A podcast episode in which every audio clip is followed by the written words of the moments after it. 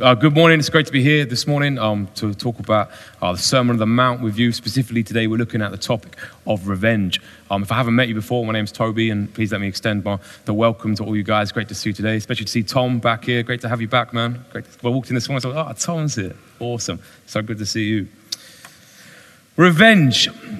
Now, it's been a pretty shocking week for news uh, this week, and while I was preparing this sermon, I actually originally came at it from a bit of a comedic, trying to be funny angle, and I had to rewrite a lot of it this week because of the news um, from the States.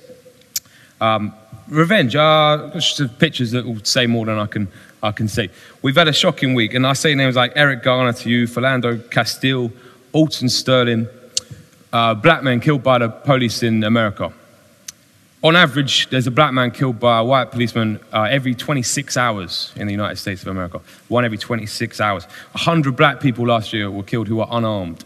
Um, it's a real, real, it's a real shocking. There should be shocking statistics, and there's a real problem uh, with, with, the racist culture in, in America. Um, and then this week we saw uh, a, a, response from one man to that uh, as, as four white policemen were shot dead in Dallas. Um, the shooter saying he intended, he wanted to kill white people, specifically white policemen. It's just heart wrenching to hear. Shocking. It's the sort of news that makes your, your heart wrench and your stomach turn and your eyes gloss over. And this morning we look at this topic of revenge.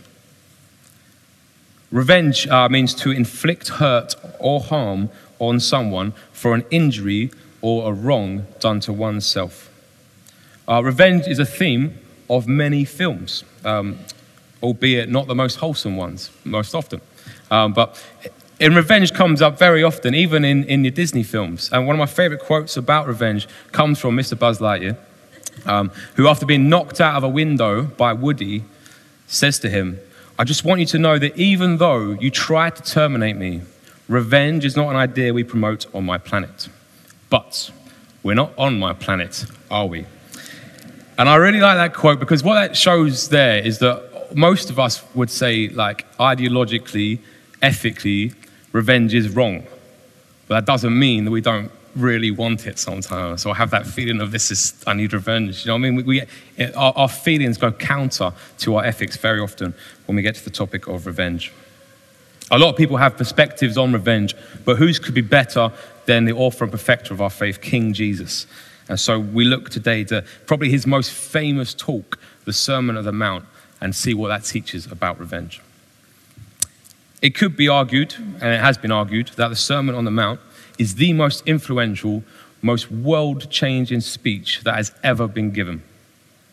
When we look at people like Gandhi, uh, we know that the Sermon on the Mount, even though he was a Hindu, he loved Jesus and he loved the Sermon on the Mount. And it was from the Sermon on the Mount that he got his idea to do his non-violent protests um, in South Africa and then India. And then in turn, of course, Martin Luther King. Um, so influenced by this, this speech, this talk. And it's an amazing, amazing sermon. And it is radical. And it is the speech of the underdog, of the underlooked. It brings, to, brings hope to people who don't have hope and, and allows perseverance for those who are struggling. There's so much in the Sermon on the Mount that you hear it and you're like, yeah, that is so well put. That is so radical, and that speaks so much into my situation. And what I love about the Sermon on the Mount is it's practical. Often, um, when I do talks, I'm too theology heavy and not uh, put it into practice enough. Jesus' Sermon on the Mount is very practical, and it can be put straight into people's lives. We're going to look now to Matthew chapter 5. Uh, we're going to be looking at verses 17 to 20 and then 38 to 44. Could I possibly have a drink of water, Claire? Is there one around that I can't see? Oh, sorry, thank you so much. Okay, and we read from verse 17. Do not think that I have come to abolish the law or the prophets. I have not come to abolish them, but to fulfill them. For truly I tell you, until heaven and earth disappear, not the smallest letter, not the least stroke of a pen, will by any means disappear from the law until everything is accomplished. Therefore, anyone who sets aside one of the least of these commands and teaches others accordingly will be called least in the kingdom of heaven. But whoever practices and teaches these commands will be called great in the kingdom of heaven. For I tell you that unless your righteousness surpasses that of the Pharisees and the teachers of the law, you will certainly not enter the kingdom of heaven. You have heard it was said, eye for eye and tooth for tooth. But I tell you, do not resist an evil person. If anyone slaps you on the right cheek, turn to them the other also. And if anyone wants to sue you and take your shirt, hand over your coat as well. Thank you so much. If anyone forces you to go one mile, go with them two miles. Give to the one who asks you, and do not turn away from the one who wants to borrow from you. You have heard that it was said, Love your neighbor and hate your enemy. But I tell you, love your enemies and pray for those who persecute you.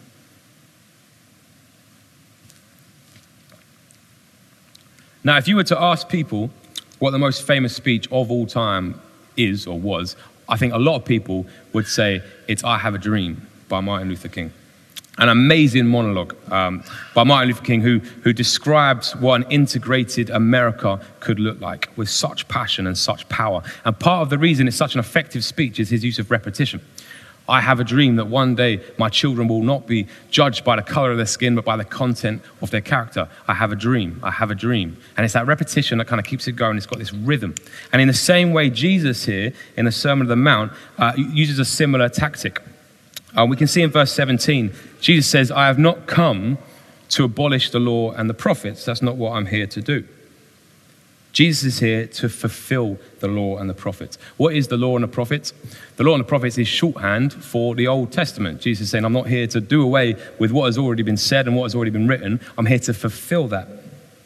If you've ever read the story of the Transfiguration and thought, what on earth is happening there? This is um, the gospel writers showing that Jesus is the fulfillment of the law and the prophets. Moses here represents the law, Elijah represents the prophets, and then Jesus arrives speaking with them to show that he's here to fulfill, not to do away with what has come before. He's not reinventing, he is fulfilling. Psalm 19, verse 7 says that the law is perfect. So, if the law is perfect, why does Jesus need to come along and fulfill it? Why does it need fulfilling? And uh, what follows in uh, Jesus' talk is a series of this repetition uh, where Jesus keeps saying, You have heard that it says this, but I tell you this. You've heard this, but actually this. Not A, but B. It's got this lovely momentum, this rhythm to it. If we look at verse 20, uh, we see that Jesus says, Unless your righteousness surpasses that of the Pharisees and the teachers of the law, you will certainly not enter the kingdom of heaven. That's why Jesus has come to fulfill uh, the law. This could be him pointing out that no one is perfect, um, that all have, have, fallen short of the glory of God. It could be a deliberate uh, comment about the Pharisees' ability to constantly misunderstand the point of the law and give it over to their legalistic ways. Or maybe here he's like a parent who's found a child misusing something. Um, it's a picture here uh, from The Simpsons where Lisa's found a croquet set, and rather than use it to play croquet, she's used it to pin Bart down and hit him with the mallet. You can imagine a parent coming along going, oh, I see you found the croquet set. That's not what you're supposed to do with it. Let me show you. In the same way, Jesus here is like, Ah, I see you found the law. You're doing it wrong. Let me just show you how it's meant to be done. Of course, classic, uh, the little mermaid there, Ariel thinks the fork is for her. She's using the fork to comb her hair with. That ain't right. In the same way, Jesus is, is come across the Pharisees and the people of Israel at the time being like, that ain't right. Let me help you. The, you'll find in the Bible, if you, um, if you look at what the original says, it does say an eye for an eye, tooth for a tooth. But Jesus here drops this bomb. He says, Let me fill the law for you, turn the other cheek. Turn the other cheek. Now, I teach uh, RS at a local school, and um, often the question comes up um, how come Jesus is contradicting himself here? I thought Jesus was God. If God says in the Old Testament, an eye for an eye, tooth for tooth. But then in the New Testament, he says, turn the other cheek. That is a contradiction. That is not right. And my kids, they're very astute, putting their hand up straight away. Sir, what's all this about? One student once said, um, Sir, how come um, in the Old Testament, God is real angry and real violent, and then in the New Testament, he's so nice? Before I even had a chance to answer, one of my students, Charlotte, jumped in and said, Oh, is that because he had kids? I was like, Yeah, I like that. But, um, oh, love her. Uh, total sincerity that came from. Um, yeah, great kid. Um, but Jesus is not abolishing the rule, the, the, rules. He's not abolishing the law. He is fulfilling it. He is making it right. He's making it easier to understand the people of Israel and rescuing it from the abuse uh, that the perfect law has had in the hands of the legalistic Pharisees. You have heard it said, an eye for an eye, tooth for tooth, and you'll find that in the Old Testament at least three times. Power. Um, Exodus 21 24, Leviticus 24 20, and Deuteronomy 19 21. And when it's used, it's never directed at individuals. It's never saying to people, right, if you're treated this way, you treat them back. It's always to rulers, it's always to people in power who are in charge of dealing with uh, legal issues and sorting out justice and, and fair treatment for everyone. Um, it's like a guideline for people in power. So, right, we've got a head teacher in our school, and the head teacher has to think about, right, uh, you've done this thing wrong. We need to work out what's fair to make this right again. It, it's a guideline for people in power. Uh, you'll never find a story in the Old Testament of anyone actually, all right, you've lost an eye, let's take yours out now. It's, it's a guideline. Um, and there's a fine line between retribution and revenge, but there is a line. And this helps uh, people in, in charge uh, work that out. God's rulers were taught this, they were also taught to be merciful and compassionate. Jesus is not here contradicting what has gone before he's fulfilling it. It's like if you've ever been skiing, get stuck in a, in a whiteout moment, you need to find your way back to the peace. Jesus is guiding us back there, guiding us back to what the law is all about and what the purpose of the law is rather than the letter of the law. And it is radical, turn the other cheek. It's like, it's, it's kind of beyond pacifism. It's, it's like, not only do you not, should you not fight back, you're going to take a hit and it's going to hurt but also you're not to run away. It's not saying when you get a problem and you get hurt, run away from the problem. Stay in the problem, face the problem head on. Stand your ground, face the situation. When we read on to the next part, it says that if anyone wants your shirt, give him your coat too. If you're asked to go one mile, go two. Um, lots have been said about this, you can read up about, but um, at the time, Romans could ask Israelites, if they were tired, for example, Roman could go to say, well, I want you to carry my pack for a mile. Um, and they say, I want your coat, and you'd have to hand it over. And Jesus here is, and there's lots of ways of interpreting this, and, and lots of people have got different takes on it. Um, I, I, think it's suggesting that we're called to do all we can to fix a situation, to build a bridge, to use our resources. Even if we're being harmed and hurt, we use our resources to make it right and, and do the best as, on our part as we can um, to fix a situation. Martin Luther King uh, was a young man in Alabama um, in what at the time was an abhorrently racist society, uh, where segregation meant horrific treatment for those who were black. They were forced to suffer as second class citizens, and they were persecuted by the Ku Klux Klan, uh, which in the 1960s had 50,000 members. Um, in the late 1800s, had actually over 4 million members. Huge organization at the time. Uh, they also suffered uh, under the hands of the police as well, um, even more so than today. And Martin Luther King was actually 26 years old uh, when he, f- he started leading the, the, the, Montgomery bus boycott, which is crazy. 26 years old. I'm 29. That's three years younger than me. And there he was taking on America, taking on ideology. And he reflected on this time a bit later in life, and he said this. When I went to Montgomery as a pastor, I had not the slightest idea that I would later become involved in a crisis in which non-violent resistance would be applicable. I neither started the protest nor suggested it. I simply responded to the call of the people for a spokesman. When the protest began, my mind, consciously or unconsciously, was driven back to the Sermon on the Mount with its sublime teaching on love and the Gandhian method of non-violent resistance. Non-violent resistance. Now, this is not new to the New Testament. If we read the Old Testament, we can see that Daniel and his friends also uh, responded with non-violent resistance uh, when they were told to, to obey a law they didn't agree with. We can also see in the early church, uh, under the Neronian persecution, we saw Christians fed to lions, burnt as human candles, and slaughtered by Roman soldiers. It was non-violent resistance then too. Martin Luther King, by the grace of God, was able to understand something that many of our world leaders today cannot seem to grasp. That the way to respond to abuse is with love. One of my favorite Martin Luther King quotes um, is, is when he says that darkness cannot drive out darkness, only light can do that. And hate cannot drive out hate, only love can do that. Love your neighbor. Now, I could talk to you all day about Martin Luther King, uh, but I've only got 20 minutes and uh, I've probably said too much already. Um, but he understood what the Pharisees didn't understand to uh, love your enemy Verse 43 says, You have heard it said, Love your neighbor and hate your enemy. Now, love your neighbor, you'll find in Leviticus 19, verse 18. But I will give you a hundred pounds if you can find hate your enemy anywhere in the Bible. It is not in there. This is a second teaching that was added by the rabbis and passed around as though it was scripture. You see, the, the, Pharisees were so legalistic. They wanted to do the law and they wanted to do it like, as tight as they could. And they knew that love your neighbor was an important commandment. And that is why who is my neighbor was such a massive question at Jesus' time because they only wanted to love like the finite amount of people. It's like when your mum says tidy your room and you go upstairs and you just tidy, maybe like you, you make the bed and you're done. And your mum goes up and goes, whoa, whoa, whoa, whoa, I said tidy the room. And you're like, yeah, tidy the room, the bed is made. What, what more do you want from me? They wanted to do the minimum possible. So it's like, I will love my neighbor and I will also hate my enemy. Who is my neighbor? Obviously not the Canaanites or the Samaritans or the Romans. They can't be my neighbor. I'm going to hate them. Uh, that was a very popular teaching. So Jesus here is just making it as clear as possible who your neighbor is when he says, love your enemies. You've got to love everyone. You, you don't have people who are outside of that command for you.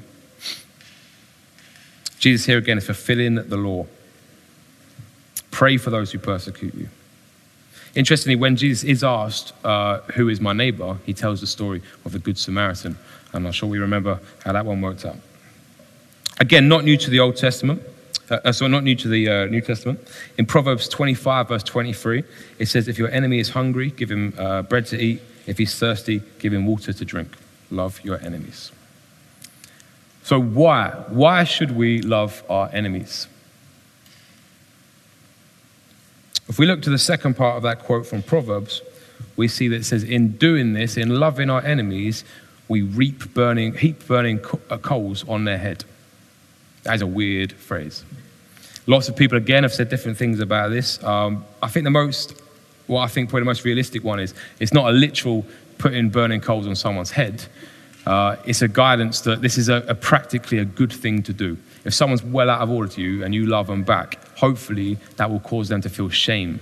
You ever had that feeling before when you've been speaking about someone who not in the room and then you find out they're behind you and you're like, ooh, that shame feeling maybe you've never felt that, that'd be great. But I think that's what this is suggesting out here. So, firstly, it's a good rule because it might have good practical outcome, and that the person who's abusing you or hurting you uh, might stop what they're doing.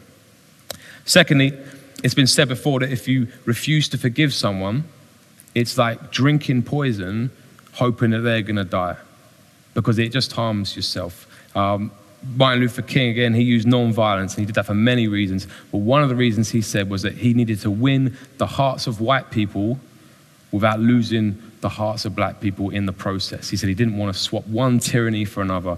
Yes, we get rid of the white supremacist uh, ideology in our country, but we replace it with an idea that it's okay to be violent. And he, he was really, that was really important to him that that didn't happen. And thirdly, Revenge uh, means retaliation and escalation.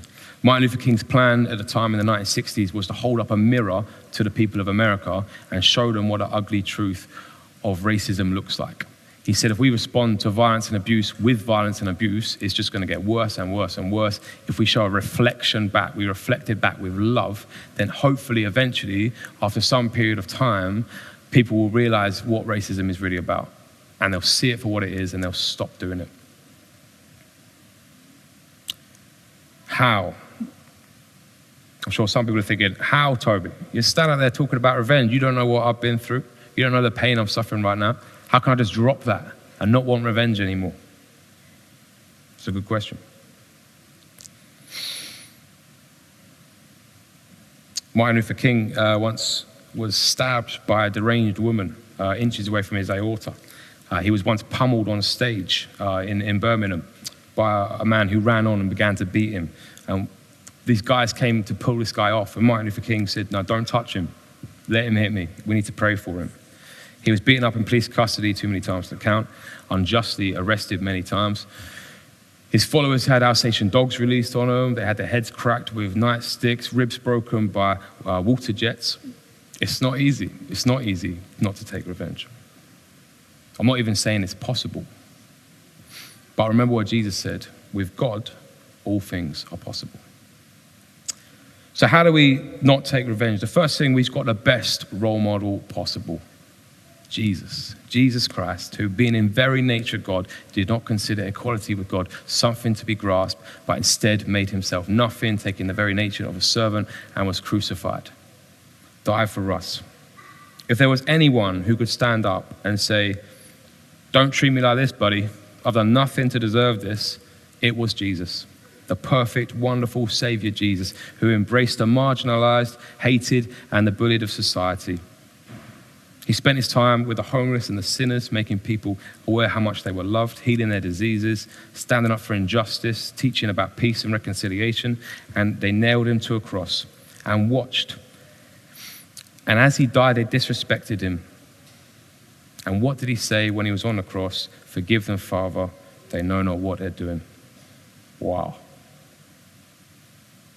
We need to know and be reminded every day of how ridiculously we have been forgiven and use that as a springbox to forgive others. We're forgiven out of love by the grace of God. We've not earned it, it's a gift. Who are we to withhold our forgiveness from others after we have been forgiven so much? Martin Luther King said that um, as a Christian, the cross you carry always supersedes the crown you wear. The cross you carry always supersedes the crown you wear. And as a Christian, we, we are expecting to suffer, and it's through the suffering of life that God molds us and makes us into the character of His Son. Got a great role model. And verse 44 says, Love your enemies and pray for those who persecute you. This stuff can be so difficult, really, really difficult. But we have a God who is for us, a God who will never leave us or forsake us a God who is in the business of building bridges, not walls. And if we don't have the strength to forgive, He does, and He will make a way. Uh, my best friend Lee, who I know some of you have met, um, he was, I was best man at his wedding, he'll be best man at my wedding. Uh, he's a lovely, lovely boy, gentle, gentle lad. And two, three years ago, uh, he was walking home from a night out. It was his birthday with his little sister. And two uh, gentlemen arrived use the word gentleman loosely, um, and started harassing his sister, being quite unpleasant to her. And he went up and said, Look, I'm sorry, guys, like, it's my birthday. Can you just leave us alone? We're just on our way home. And uh, they beat him up really badly. Like, um, there's police footage of him on the floor, and on the CCTV footage, you can see they're kicking him in the head. And they go away and come back and kick him in the head again while he's unconscious. It's shocking. He fractured his eye socket, um, his cheekbone. When I went to see him, um, he's, he's, he's known as Smiley Lee growing up because he smiles all the time. And when he smiled, I can see the red blood section of his eye about there where his face had become deformed. Uh, the people, the two people got caught and they got um, arrested, but then were released with a slap on the wrist to say, "Don't do it again." Um, and then what was really difficult for Lee was that every morning, uh, after a few weeks, he went back to work and he could see one of his attackers walking on the other side of the road, going to his work while he was going to his. Every morning he saw him. And after some time, he thought, I can't do this anymore. So he walked over the road one morning when he saw him and stopped him. And he said to him, I know what happened. You know what happened. But I hate there's this animosity over us. I hate that I have to live in a town uh, and, and have, be aware of this. So I just want you to know that I forgive you. And put out his hand to shake his hand. And this chap, he said, Lee said visually he changed. His whole body and facial expression changed. And he said, I hate myself for what happened. Every day I feel bad. He said, Thank you so much for doing that for me. Powerful, powerful times. Forgiveness, powerful thing. Okay, I'm going to bring it to an end there. I might just say a prayer if you could bow your heads. Father God, I thank you for your word. I thank you that it speaks into our lives, into our situations. I thank you, Lord, that you died for us. I thank you, Lord, that you are the most amazing role model we have. I pray, Lord, for anyone here who is struggling with this topic at the moment, Lord, who's been wronged or hurt and, and wants fair treatment, Lord, wants to get their own back, can't let go of that. I just pray that you would help them to let go now, Lord. Hand it over to you and trust in you. Amen.